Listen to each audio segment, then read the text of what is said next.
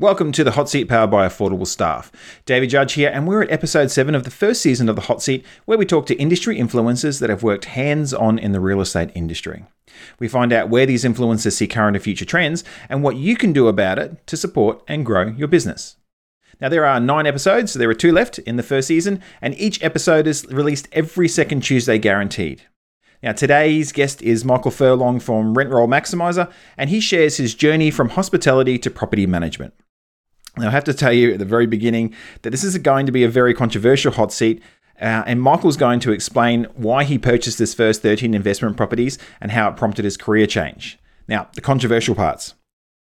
Michael discusses why most PMs are rent collectors and don't add any value to the industry, why most property managers don't understand investment tax, don't understand how to fill in an authority or how GST works, and why this needs to change for the industry to grow, why PMs make the mistake of positioning themselves as replaceable services like Jim's Mowing as opposed to a real profession like a GP, and why you should never pass, uh, you should never cross the path of a chef that is holding a knife. Now, I have to admit, while Michael does share a lot of challenges in the industry, he also backs it up with real ideas and how we can fix those problems. So this episode is really worth a listen. Anyway, enough of me talking. Let's go and roll it. Hello, everyone. Welcome. We are here at the hot seat with Damien. How are you, Damien? Yeah, good, David. How are you? And we've got Michael joining us uh, today. So Hi, thank guys. you, Michael. Yep. And you're here on the Gold Coast with us at the moment. Thank Absolutely. you for flying up. How's the weather? It's been much better than Melbourne. Melbourne, at the moment, I called in to the family, and Yes. uh, it's cold, it's wet, and the power was disconnected. There were storms coming through, so I think it's Wizard of Oz style. That's supposed to be tomorrow in Queensland, I've heard. Uh, uh, Is well, it really? yeah, there's a cold front. So was it your fault? well, I've, I've come up to the nicer weather, and it wasn't, it wasn't well received when I called back into the family to Yes. uh, ask how their day was going. And the power's out, and There's no uh, heating. and there's no, it's cold, and it's rain was coming in horizontally. Oh, no. So um, I'm pleased to be here. Is the is the Yeah, answer. well, well, thank you very much Yeah. for coming along and, and answering a couple of our questions. Absolutely, my pleasure. Um, and the purpose of this is really to get an understanding of your thoughts of the industry, the history Sure. you've had in the industry, and where Yeah. you see the industry going. Absolutely. Sounds cool. Yeah, yeah, yeah. Okay, so looking forward to it. let's start off with first of all, just give us a bit of a background about you know your experience and, and where you've come in through from the industry. Sure, absolutely. So uh, I'll, explain where I am today Mm-hmm. and, and how I've got to there, there. So right at the moment, I'm, I'm consulting, training, speaking, working with a lot of agency principals Yes. across the country and New Zealand as well to try and make their business a little bit better. Mm. The reason why I set that up was when I had my agency, which was some years ago. Uh, if there was somebody that was doing the same thing that I'm offering now, I probably would have brought them in and really, uh, really relished being able to have that peer support. So as an independent, Mm. um, I never had that opportunity. So the background, my background initially was as a chef. So that Okay. that really has nothing to do with So real this is common. We hear this. We hear this regularly. Yeah, so so here's the reason why I even bring that up is because it's a hospitality background, Yes. and and I feel that there are a lot of really good people in real estate that are from hospitality Mm. because you people who do really well in real estate, as in uh, hospitality, they have a servant's approach. Yes. So, uh, and that's where I was from. So I actually spent 15 years as a chef in some really good places, and uh, and then started buying property from an investment point of view. Went into the investment market. So we're talking late 90s into the investment market, and uh, and then from that. My, in our first year, uh, between myself, my business partner, and a close friend, we bought 13 properties and uh, realised that we're making, all of us, were Yes. making more money out of the property growth than what we were out of the um, out of the cooking. We're all cooking, and um, so from that we then went into I then went into property management, into sales and and, and uh, real estate. So that's started- that's the background. I started in hospitality as well, going back many years ago. Have you ever Yeah. thrown a knife at anybody as a chef? Uh, uh, yes, Your Honour. but I plead not guilty. well, I, they they said that it was my fault that they were throwing the knife at me because I, I was always in the front of house. Uh, well, you had to actually come in, so there was Yes. uh, mitigating circumstances there, and I think, I think that you. Uh, I think if that was a murder charge, that would be intent. Whereas that's mine might be a manslaughter. Yes. yes. So, I was gonna say, getting, I suppose, moving Yeah. a little bit on away from away from the cooking. Right, Away from- away we from can, we can knives and- talk for hours. Have you ever stabbed anybody? Is the question. no, but I have been kitchen? stabbed before. I, I actually, I'll show you. A, I'll show you a scar as well where I was stabbed uh, in the arm, and then. Uh, and then also uh, that was before service. So for Yes. those that are listening that are that are pro- that are in uh, in food, you'll understand that. So before service, around 11, 11.30, uh, the chef, the head chef, actually stabbed me in the arm because he was messing about. Um, and then I was uh, quite upset. I was only an apprentice at this stage. Uh, back then, you were allowed to do those things to apprentices. So I got stabbed in the arm, thinking, okay, straight off to hospital. And he said, Friday lunch, after After ho- lunch. after lunch, we can uh, you can go to the hospital. So after lunch, I've got a T-tail wrapped around my arm. After lunch, into uh, into service, I said to him, okay, we're going off to the hospital. He has a look at it. He says, it's not that bad. Jump on the tram, take yourself to hospital. I'm going to play golf. Things have changed in the hospitality industry a little A bit. little bit. So now back to real estate. Why, why are we here? And I was actually, and I was actually just thinking, geez, Ira's going to have fun editing. yeah, it's going to happen. Um, so, what are you saying is the biggest problems, and I suppose challenges and, and from there, I suppose opportunities in, in the real estate property management industry right now? Yeah, yeah. So, so my, my focus at the moment, Damien, is really in the property management space. So I'm trying to work specifically with directors, mm. and I see that there are a lot of directors. So if I, if I sort of break it all down from the layers that I think are, are quite a complex answer to that question. But firstly, too many principals don't have the experience as being business owners, mm. and as a result, they then take on staff, and they feel as though they have to know the answer to everything. And they really struggle. They might have been exceptional property managers or exceptional salespeople, and then they go off and they think that they want to be a business owner. Um, I saw the same thing when I was cooking as well. So a lot of chefs then go out and become restaurant owners. Worst restaurant owners are chefs Yes. because they're great in the kitchen but not good in with the books. Property management and sales, to a lesser degree, are very much similar. So I think there are different skills that are needed to be a business owner than there are to be a great salesperson and great property manager. So I think that's the biggest challenge that we see at the moment. And where do you learn that? And the only place you can learn is on the job. And unfortunately, what happens is along the way that those people are then training staff or um, trialing their business or testing their the way their skills, and the staff become casualties along the way. So we've all worked for people, and um, and I, I know early in the piece, staff my staff would have been saying the same thing about me. I had no idea what I was doing, and I was a really difficult person to work with. And that's what I was going to ask: is how did you then make that transition to business owner? Sure. Yeah. Um, so I was not dissimilar. So my path has come through from a sales point of view, project Yes. marketing, made some money, and then bought into a rent roll. Now here's the here's the point that I would like to really make. I didn't understand the rent roll. Yeah. I didn't like the rent roll. I didn't want the rent roll, but I knew it was the only asset that we had. So I liked the recurring income part of it, but I didn't understand it. So we hired somebody that was um, probably not somebody I would recruit now. Um, and uh, that person was running the business for us and uh, had a business partner, and, and that just wasn't working as well. So we weren't really, con- neither of us should have been in the business of, of property management. Yes. We were great at sales, but we owned the rent roll because we knew it was an extension. Um, I then got to a stage where when we moved those people on, uh, both my business partner and also the, the GM, that I sat down with the staff and said, I can't do any worse than we currently are at the moment. So you need to help me. You need to teach me what it is I need to need to uh, learn. And what I did was I actually surveyed the staff, or I, I interviewed the staff. I said, "What is the number one thing that you don't like about this place?" Yes. Unanimous, hands down, without any thinking, was me. It was me. I was the number Yeah, one thing they didn't like. Um, and it was interesting because I had uh, it was about twelve staff at that stage. All twelve of them were consistent in the fact that I had no idea what I was doing, and I made their job worse. How'd that feel? Um, luckily, I was fairly confident in myself, so I was, able to, I was able to take that chink in the armour okay. Yes. Um, but I now I now see that as, as a real turning point for me because I was open enough. And, and it wasn't straight away, I can assure Yeah. you of that. You know, you get your back up, you get defensive, and you, you think, well, hang on, I'm the owner here. My name's on the door. Um, but that's the that's the arrogance side of it coming through. And uh, We offer. and- I was going to say we offer anonymous feedback forms in our business. Um, Yeah. so people can people can the offer the yeah for the staff so they can offer the feedback and uh, it gives them the opportunity to say what they really want to say. Sure. and there will be times where they'll just say something blasé because something would have occurred. They don't like this person's shoes. They don't like that person's this. They don't like that. But if there's a consistent enough number of mentions about it and you know that it's valid then you can actually start to address it and it's an opportunity to go and improve what you're doing Absolutely. so yeah getting feedback is absolutely huge Yeah, so I was getting some fairly strong feedback and consistent feedback.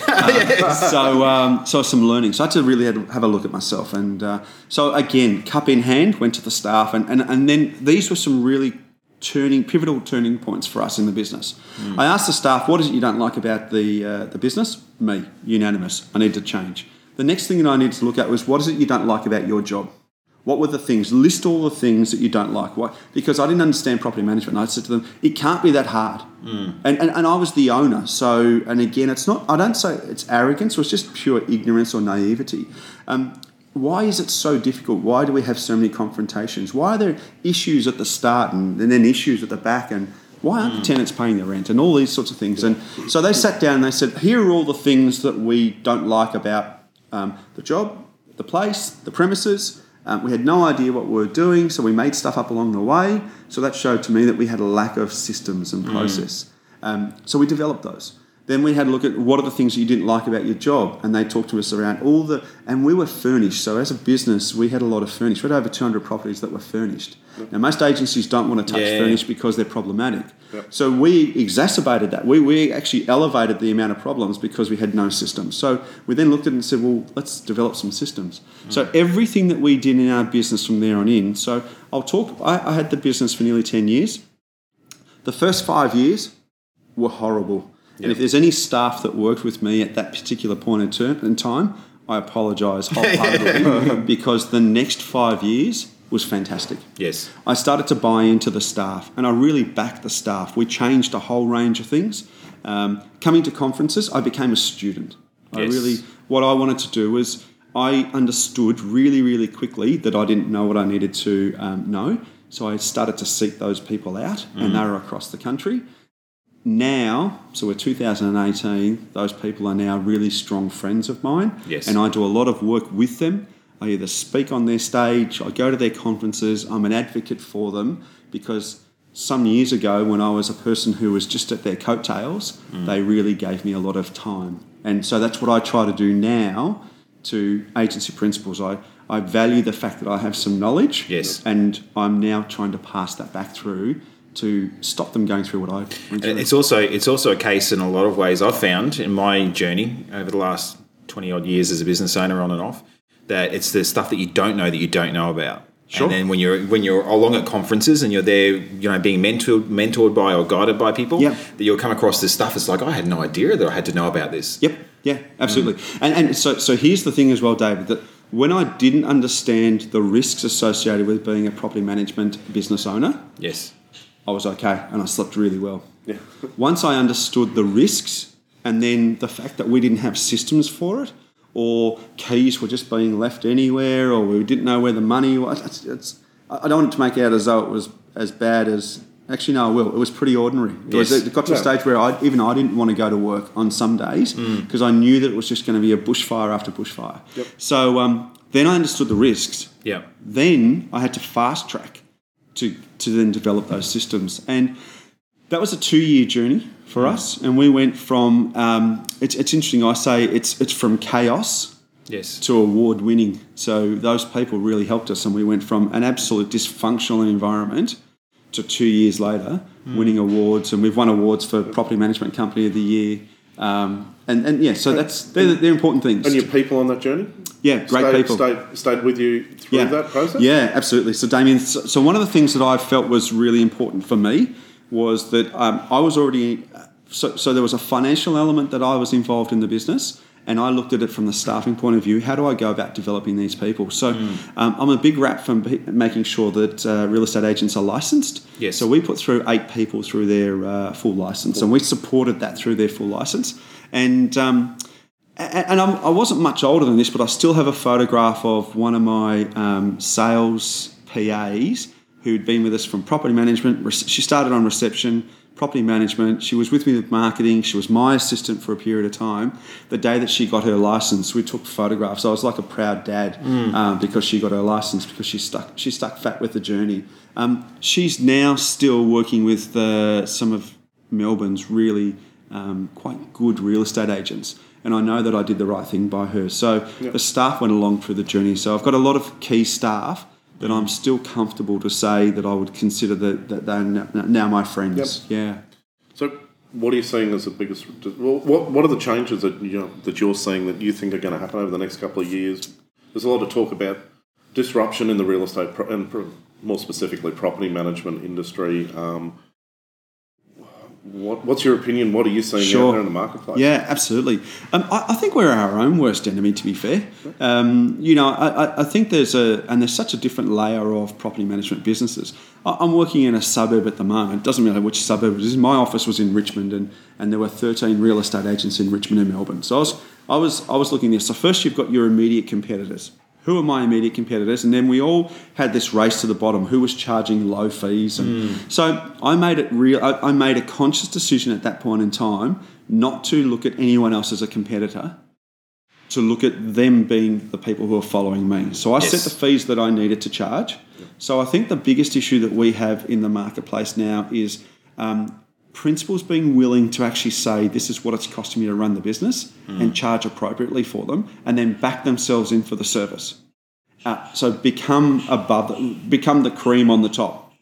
Um, so that's the I think the biggest issue is the fact that we're not charging enough for the services. So as a result of that, as an industry, we are letting ourselves down by trying to squeeze all the services that are required and, and, and the legislation and the, the new techs, technology and apps and all this sort of thing. All all of that needs to be squeezed into what I'm hearing is four and five percent management fees. Yeah. Mm. Yeah, which is just ludicrous. So Something um, has to give. Absolutely, absolutely, yeah. So I think we are our own worst enemy in the fact that, and here's the next point that I feel is a real issue, and it's something which I try and teach uh, in some of the workshops that I deliver.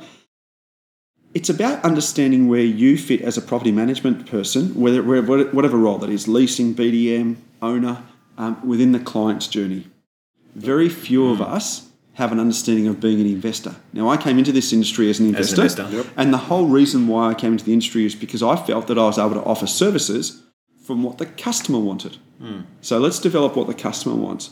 Now, I talk to property managers all the time. They don't understand investment, they don't understand tax, they've got no idea about, many of them can't understand how to fill in an authority. Yes. They don't understand how GST works.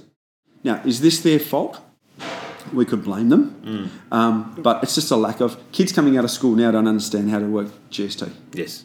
Just don't- they don't understand that. So then, when you go and teach them, uh, part of my training was I was doing some work with uh, agents reps, and the biggest issue was trying to get people to calculate commission mm. on on ten percent of the GST.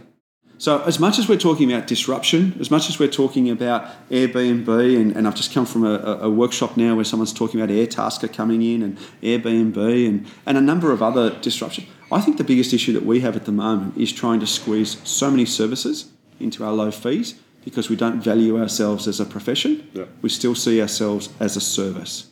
Yes. The moment that, that, that paradigm shifts, that we go from um, from being a service, which is your Jim's Mowing and your lawn mowing and your, your garden keeping, that's a service easily disposed of. It's a commodity to becoming a profession.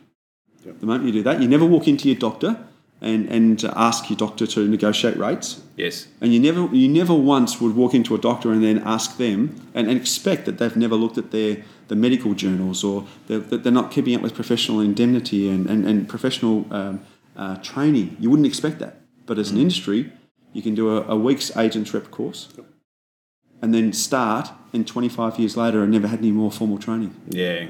And that's right. And the doctor doctor's really considered an authority in what they do. Yes, absolutely. Yes. Yeah. Well, again, it becomes your profession. Yes. So the moment that we start to become part of that journey for a landlord, then we're, we're then we're going to be paid for that. Yes. But we don't offer it. So many agencies are still out there, and as much as they complain, they whinge and they moan and they bitch about the fact that they're not, but that they they're uh, just you know, be, the expectation is they're just collecting the rent and finding a tenant. In the norm, a lot of them that's all they're doing Yes. because they're not adding other any other value to the landlords. Yeah, and the, it's an interesting thing. Some of our clients, I know, they they live uh, the real estate business as a lifestyle. Yes. And as a result, they create themselves, and I use the, the term authority beforehand. They create themselves an, as an authority. Absolutely. They're almost like the Lord Mayor of their or the Mayor of their area. So they're the go-to person when it Yeah. comes to anything around property. And that positioning in itself, that comes with an associated value, and they and they're, they're smashing it as a result. And it's interesting if you if you um, and, and so our business when we had the business, I felt as though I had an influence with and over the buying decisions of my clients. So if I had a property that was a really good property that I felt was a good investment, I would ring clients and say, "Here's the next property that you're going to purchase." Yes. Yeah. Not are you interested in looking at buying property? Here's the next one because I know what you're after. I know what you've got. I'm managing your portfolio in my structure I know what equity roughly you've got because I know I was involved in the, the buying and the decision making there. Um, these are all working really well, so why not look at this opportunity? Yes. And and by doing so, even if I wasn't the person that they were buying the property through, I was certainly the person they were looking to put the management through because they knew that I had their best interest as a as part of that investment journey. Yeah. And again, we we struggle to get uh, we don't teach that. Yes. So property managers aren't taught that. Property managers are taught to collect the rent, do a routine inspection, do a condition report. All those things can be taught by, to anybody, but upskill.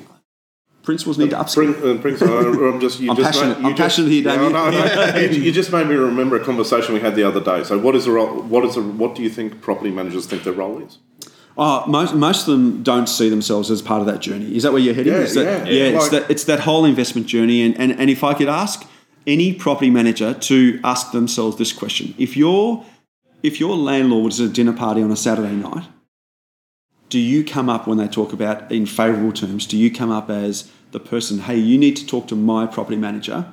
They're part of my my team. Yeah. Now, I'm involved in, I network a lot of people. So Yes. if you came to me and you said, Michael, I'm looking for a really good finance person, I've got go to people. Mm. If you're looking for a solicitor, I've got those people. If you're looking for a property manager, I've got those people. But in my experience, uh, if you're not part of that, if you're not in a conversation at a dinner party, then you have no relationship. Yes. You're a service. Yeah, and property managers see themselves and as providing and that's why service. that's why I believe that we do outsourcing.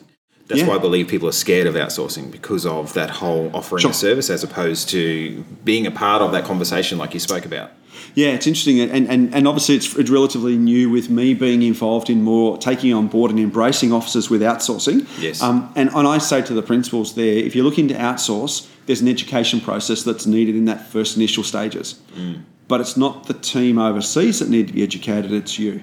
Yes. It's you. You need to feel comfortable that of what it is that you can let go of. Now, interestingly enough, most of the stuff that they let go of, they would have had no idea happens anyway. Yes. So now we're just getting some sort of level of compliance and, and checklists that, that, that actually work. So, yeah. So hopefully that's giving you an indication of where I see um, some of our problems. And, and again, I, I, this is my 20th year. I, I started the real estate in 98. Yes. Um, whilst I was still cooking and, and um, started real estate. So I see myself, and the other thing that I, I, um, I think is really important is, is property managers put themselves down a little bit because they see themselves as a property manager. And I always, I always said to whenever I was recruiting, and I did, I really enjoyed working with younger people that are just starting out because they were fresh, and I'd, I was trying to influence them and say, "You're a real estate agent who works in this department." You're a real estate agent, firstly and primarily, mm. and you need to take some ownership and respect for your own professional integrity because that's mm. the only thing that you can control is your own professional integrity, your knowledge. Yes. Don't, don't, don't ever ask anyone else to try and t- teach you. Go out and learn. Mm. You'll be employable. You'll never get the sack if you if the hole's that big that when you left it couldn't be replaced. Yes. But if you go on holidays and no one really noticed, probably time to start looking for another job. Are you going on holidays? soon? That's why I work for myself now. If I go, on, That's right. and that was that was the other thing as well. And, and probably now, I um, when I sold the business and and I I sold the rent roll specifically so that I could develop some time with the kids. Yeah. And uh, my uh, both of my children were going through primary school at that stage, and my son was then going into high school. And I wanted to make sure that I was around for that year seven year and and. Um, I, I look around and, and I'm a, a bit of a. Th- I'd like to think I'm a thinker, so I look around at a lot of real estate agents who um, have got really poor relationships with their kids, really poor relationships with their partners, really poor home work life balance, and and um, and I had a really good business. We had just won awards. The business was at its absolute peak, and that's when I decided to sell. Yeah. And I decided to sell because we chose to, and, and I wanted to then go off, and it financially cost an enormous amount of money to then spend that year, that year seven year. But that's a year seven year with my son that, that I could never get back ever back, again if I didn't invest it. So uh, again, you need to be able to then you you need to have a look around and say why are we in this business. But what I did do was I then when I set up the consultancy, the, the entire objective was that I didn't want to have permanent staff Yes. all of my staff now are outsourced staff. And that, so I don't want to be in a permanent office. I want to be in, a, in an office where I can float. And if I do take two days off to go and watch the kids play a sport, um, no one's going to know. Yes. So whilst I'm on, I'm with clients, I'm 100% focused on what they're doing with them. But when I'm off, I'm focused on other things. So I think balance is important. Yeah, definitely. So I'm again, I suppose wrapping it up. I thought you were going to wrap me I up. was, I was going to. I'm going to. I'm going to wrap you up. Um, so I'm getting this. yeah That's right. The person there is saying. We're running out of tape. Put another reel in. So, how do people get in contact with you? I suppose it's, it's a great time for shameless plug if people. yeah, and what are you doing? What are you doing at the moment in business? Yeah, so so interestingly enough now, so what I've done is I've um, I've aligned myself with LPMA, and they are it's their clients, the Leading Property Managers Association, and I'm working as a consultant within myself. So my, my business is Rent Roll Maximiser, Mm-hmm. and I'm working specifically in training. So I'm doing a lot of training for corporate offices. So Yes. that's stand up. 20, 50, 30 people standing in front of a, an audience and teaching the fundamentals, but with a little bit more of a twist. Yeah. Um, yeah, some of the training that I've seen is very outdated, and if I see another VCAT training, I'll I'll just I'll explode. You know, Yes. the amount of times that we're seeing those, and it's the same old, same old. So, so I've run a, a number of different courses uh, that are that are different. That I'm writing, I'm writing different material. Yep. So I'm delivering the training. Um, in office consulting, so standing with the principal side by side in office at a desk with an email, with a profile, and working with their staff, and, and I'm doing that as well. Um, and then, of course, the, the speaking. So Yeah, and best way to get in contact with you?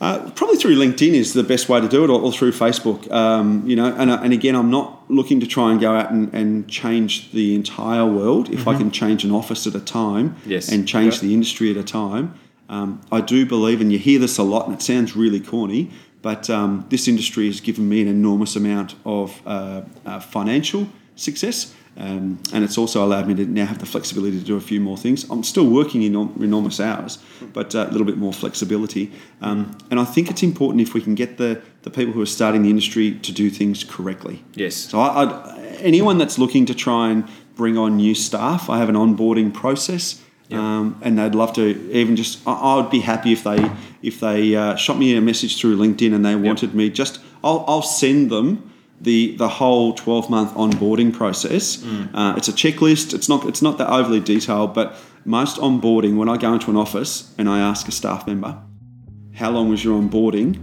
And it's generally somewhere between 9 a.m. was the start when they start on a Monday morning, and it generally stops somewhere around 9:30, 10, 10:30 on that first Monday morning. Our onboarding process that we've developed is a 12-month program, um, and you should be onboarding your staff. If you want to look at staff retention, if you've got an issue with staff retention, which I did, Yes. um, I, I hated getting that little white envelope, which is, Michael, we really love working here, which is code for you suck. But And I'm out of here, which is code for I can't wait. Yes. I hated that. So now we have a staff retention program. Fantastic, and we'll we'll link we'll link that in the uh, in the notes for everybody as well. So yeah, fantastic. Okay, well, thank you very much, Michael. Really appreciate everything you're doing in the industry and spending the time to have a talk to us about your about your business and where you're going now and where you're going you. in the future. And um, thank you, everybody, and we'll talk soon. Thanks for your interest. Cheers. Thanks, guys. Okay, thank you for listening to this episode with Michael. And before you go, I'd like to ask if you enjoyed this episode, you subscribe to our podcast, which you can find if you search for The Hot Seat, wherever you listen to podcasts, and leave a review as they really do count. I also wanted to remind you that The Hot Seat is powered by affordable staff, and if I am 100% honest, I could not put together The Hot Seat without outsourcing every component. I literally record the footage that you're looking at now and the audio, I send it to our Philippines office, and they do the rest. So thank you to our team, especially Ira. Okay, great. Thanks again, and we'll see you on the next episode of The Hot Seat.